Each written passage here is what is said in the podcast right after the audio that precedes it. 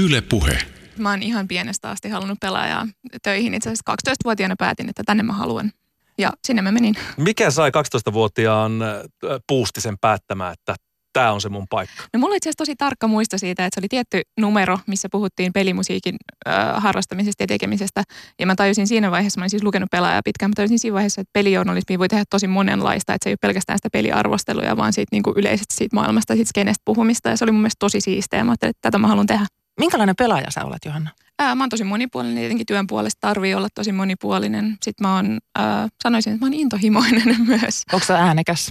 Ää, en ole äänekäs, en suutu kauhean helposti, mutta toisaalta mä en myöskään hirveästi rehellisesti haasta itseäni. Mä oon enemmän semmoinen, että mä tykkään rentoutua pelien parissa. Että sitten semmoiset niin verenmakuisuus pelattavat pelit ei ehkä mun juttu. Eläydytkö pelaamiseen kuitenkin? Juu, kyllä. Millä Joo. tavalla? Onko sitä, jos pelaat vaikka Super Mariotan retropeliä, niin se ohjain heiluu samalla kuin Super Mario hyppää, mikä on aika Joo, mä itse- perinteinen. Mä itse perinnyt mun isältä, joka pelaa ä, autopelejä ratilla silleen, että se kääntyy koko mies aina.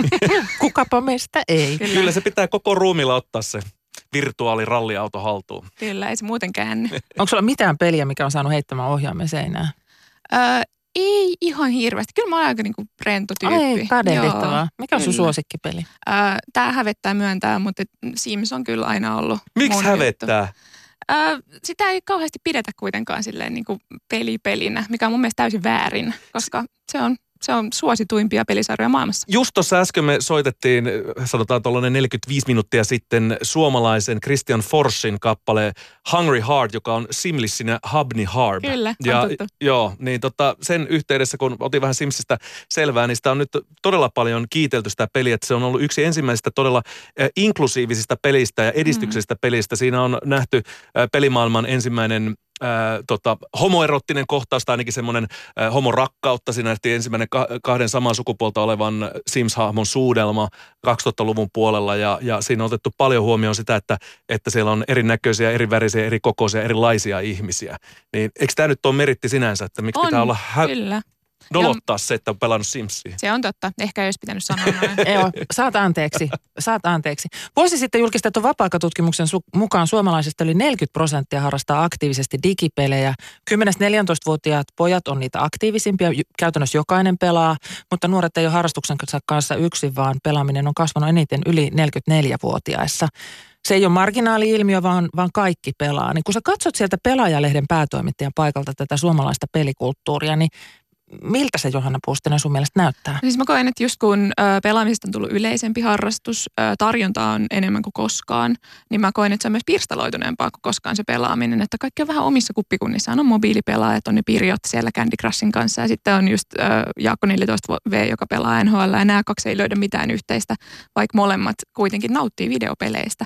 Ja mä koen, että niin kuin median edustajana meidän homma on vähän yleissivistää näitä kaikkia ryhmiä silleen, että he löytää tämän yhteisen sävelen. Eli eh, tavallaan sieltä kun omasta kuplasta katsoo, niin ei ymmärrä, että se, se muukin on pelaamista, vaan mieltää jotenkin vaan sen oman Kyllä, joo. jutun pelaamiseksi.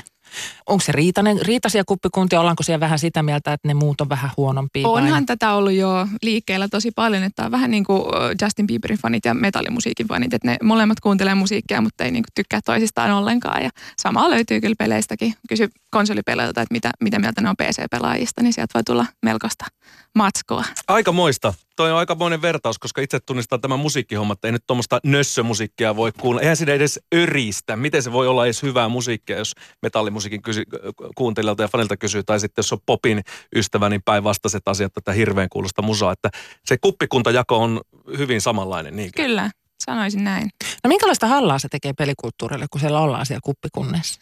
No siis ainahan se ahdasmielisyys on huono asia ihan missä tahansa jutussa. Että tämä näkyy sosiaalisessa mediassakin, että sielläkin on tosi helppo kuratoida omat kuplat sellaisiksi, että näe mistään muualta mitään. Ja mun mielestä tämä meidänkin lehti on tosi tärkeä siinä, että sä et lehdessä ehkä hyppää niin helposti yli semmoisia juttuja, mitä sä et muuten ehkä vaikka netissä sitten klikkaisi. Onko tämä nyt vähän niin kuin vastausta jo siihen, kun mä aion kysyä sulta, että kun me eletään tätä digitaalista aikaa, vuotta 2020, niin printtihän on siis kuollut. Radiokin on, on kuollut ja totta. printti on kuollut, mutta teillä on kuitenkin tämä pelaajalehti edelleen olemassa, niin mihin tarvitaan printtilehteä tämmöisenä digitaalisena aikana? Nimenomaan semmoiseen kokonaiskatsaukseen siitä alasta.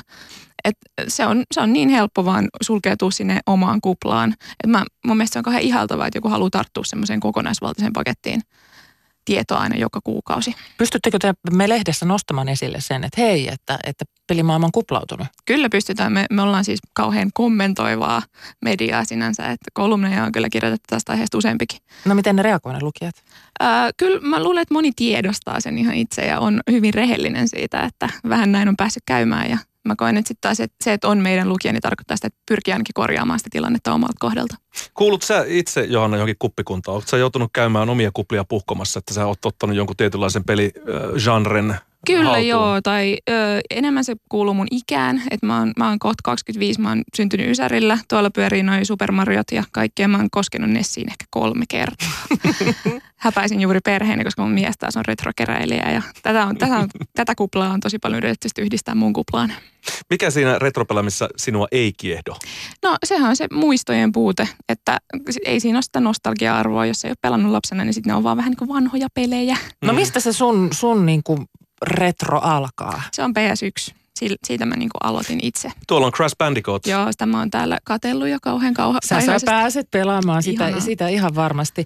Pelikasvatuksen tutkija, tutkija Mikko Meriläinen sanoi aiemmin tässä peliviikolla keskiviikkona, että, että kaikki tarvitsee pelikasvatusta.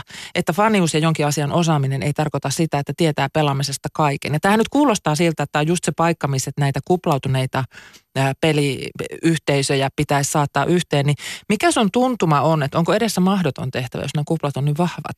En mä usko, että kyllä se sitten taas, vaikka mä nyt haukuin tässä Twitteriä, että siellä on helppo kuplautua, niin kyllä, kyllä ta- tavallaan sitten just nettipelaaminen ja sosiaalinen media kaikki tuo myös ihmisiä yhteen. Miten se, että nämä nykyiset kolme-nelikymppiset vanhemmat on itsekin pelaajia, niin näkyy siinä suomalaisessa pelikulttuurissa? Mä koen, että se on ihan hirveän tärkeää, että siinä ei ole enää semmoista stigmaa, mitä oli silloin, kun mäkin olin lapsi, että mä kaikki mädättää sun aivot ja, ja näin päin pois. Joo, sitä pelättiin ja tuossa puhuttiinkin tuota Ata Tommiskan kanssa ja itse asiassa tämän meidän äh, asiantuntija vieraamme Antti Melkon kanssa sitä, että mä muistan 80-luvulla, miten äh, esimerkiksi, että kuinka lähellä televisiota Mm. olet. Kolme Mm. mm. metriä oli eräänkin naapurin kaverin vanhemmat oli jostain repässyt tämmöisen, että, että jos katsot televisiota lähempää kuin kolme metrin, sun kun näkökyky alkaa heikentyä. Ja kolme metriä oli 80-luvulla aika paljon, kun telkkarit oli pikkasen pienempiä. No se oli sitä, kyllä, kyllä näin se on, mutta t- tällaisia, tällaisia ennakkoluuloja oli ja se, että, että tuota, Ata Tomiskan kanssa puhuttiin tuossa äsken, että, että pelikoneet ja pelit olivat leluja. Että siihen, siihen suhtauduttiin lasten asioina. Kyllä. Joo, me ollaan itse asiassa tehty nyt Pleikkarista kirjaa siitä, miten se tuli Suomeen, on tällä hetkellä työn alla ja tästä me puhutaan tosi paljon, että PlayStation oli itse asiassa ensimmäinen brändi, joka toi tavallaan lastenhuoneista olohuoneisiin konsolit, että se tapahtui vasta siinä 90-luvulla. Mitä ne onnistu tekemään, että kaikki alkoi pelaa pleikkaa? No siis Pleikkarillahan oli tosi, se brändääminen oli semmoista tosi rajua ja hyvin sellaista aikuisille suunnattua ja jopa semmoista vähän shokeraavaa. Ja sillä koettiin varmaan, että koetettiin vähän järkyttää sitä yleisöä niin kuin ymmärtämään, että tämä on muillekin kuin pelkästään niille kahdeksanvuotiaille. Crash Bandicoot kävi näyttää keskaria Super Mariolle, jotain tämän tyyppistä. Mhm. Kyllä. Muistaakseni oli joku tällaisia, tällaisia kampanjoita sitten, että meillä on nyt niin kuin Marion tappaja. Joo, vähän tämän tyyppistä. Mutta se, että se peli siirtyi sinne olohuoneeseen, niin si- siinä vaiheessahan siitä alkoi tulla myös kaikkien juttu. Kyllä. Koko perheen juttu. Eikä Joo. vaan enää semmoinen, että lapset pelaa ja aikuiset istuu olohuoneessa ja käy niitä keskusteluja naapurin kanssa. Kun sä tota, mietit sitä sun, sun lehteä ja sitä maailmaa ja sanoit tuossa aikaisemmin, että sä jossain vaiheessa oivalsit, että pelijournalismi voi olla muutakin kuin pelaamista, niin miten nyt sitten tässä Pelaajalehdessä näkyy se, että sen päätoimittaja on Johanna Puustinen? No mun edeltäjähän oli nelikymppinen mies, eli meillä on aika eri, eri kuplat, kun näistä kuplista puhutaan. Ja tota, se on samalla haaste mulle, että miten mä pääsen mun omasta kuplasta sitten taas ulos sen verran, että mä pystyn kuitenkin edelleen edustaa kaikkia pelaajia tässä mun lehdessä. Mutta kyllä, kyllä kuitenkin päätoimittajan niin kiinnostukset näkyy. Et, heti mun ensimmäisessä lehdessä oli simulaatiopeleistä iso juttu, kun se ei taas ollut meidän vanhan päätoimittajan alaa ollenkaan ja ne mielletään monesti semmoiseksi niin teinityttöjen hommaksi ja halusin tätä lähteä. O- Oletko sä saanut sinne jo semmoista uutta virettä mielestäsi? Olen saanut tosi paljon, että me ollaan tehty ihan hirveästi uusia juttuja. Mä oon sit taas enemmän semmoinen teknologiamielinen kuin meidän vanha päätoimittaja oli, että telkkareita testaatiin tuossa just. Ja, että kyllä, kyllä sitä löytyy, sitä näkemystä sitten täältäkin päältä. No miten tämmöinen ajatus siitä, että, että pelit on tällä hetkellä niin merkittävä osa elämää ja, ja ne kulkee meillä taskussa ja koko ajan ja me pelataan koko ajan, niin mitä sä ajattelet, ku, kuinka hallitsevia ne on tässä meidän maailmassa? En mä lähtisi peleistä huolehtimaan. Että kyllä se sitten on ihan muut jutut, mitkä hallitsee meidän tota, arkielämää muuten. Että sitten siellä on sosiaalinen media ja muut, mihin on mun mielestä enemmän niin huonoja vaikutuksia kuin hyviä. Kun sitten taas pelit on mun mielestä eniten semmoinen niin ajan viete positiivinen asia. Mä palaan vielä tuohon retroon, kun meillä siis on noin vanhat konsolit pelattavana ja sä pääset sitä Crash Bandicootia ihan kohta tuossa yes. pelaamaan. Ja, ja striimi on auki. Striimi on auki. Meidät on tiiminä, puheenaamun tiiminä, meidät on pikselöity. Että me ollaan aidosti nyt retrofiiliksissä tässä. Mm-hmm. Niin, niin miten paljon retro mahtuu lehteen, joka kuitenkin kertoo uusista peleistä ja pelimaailman ilmiöistä? Kyllä se mahtuu. Meillä on ihan retro-osio meidän lehdessä ja on se tosi iso osa se muistelu ja semmoinen nostalgia ja ne hyvät muistot on sitä peliharrastusta. Ihan niin kuin leffaharrastustakin, vaikka kyllähän niitä lempileffoja katellaan uudestaan ja uudestaan, niin sama se on pelien kanssa. Ja kyllä me koetaan, että, että niidenkin verestäminen, niiden muistojen on tosi tärkeää meidän mediassa. Puheen aamu. Arkisin seitsemästä kymmeneen. Yle Puhe.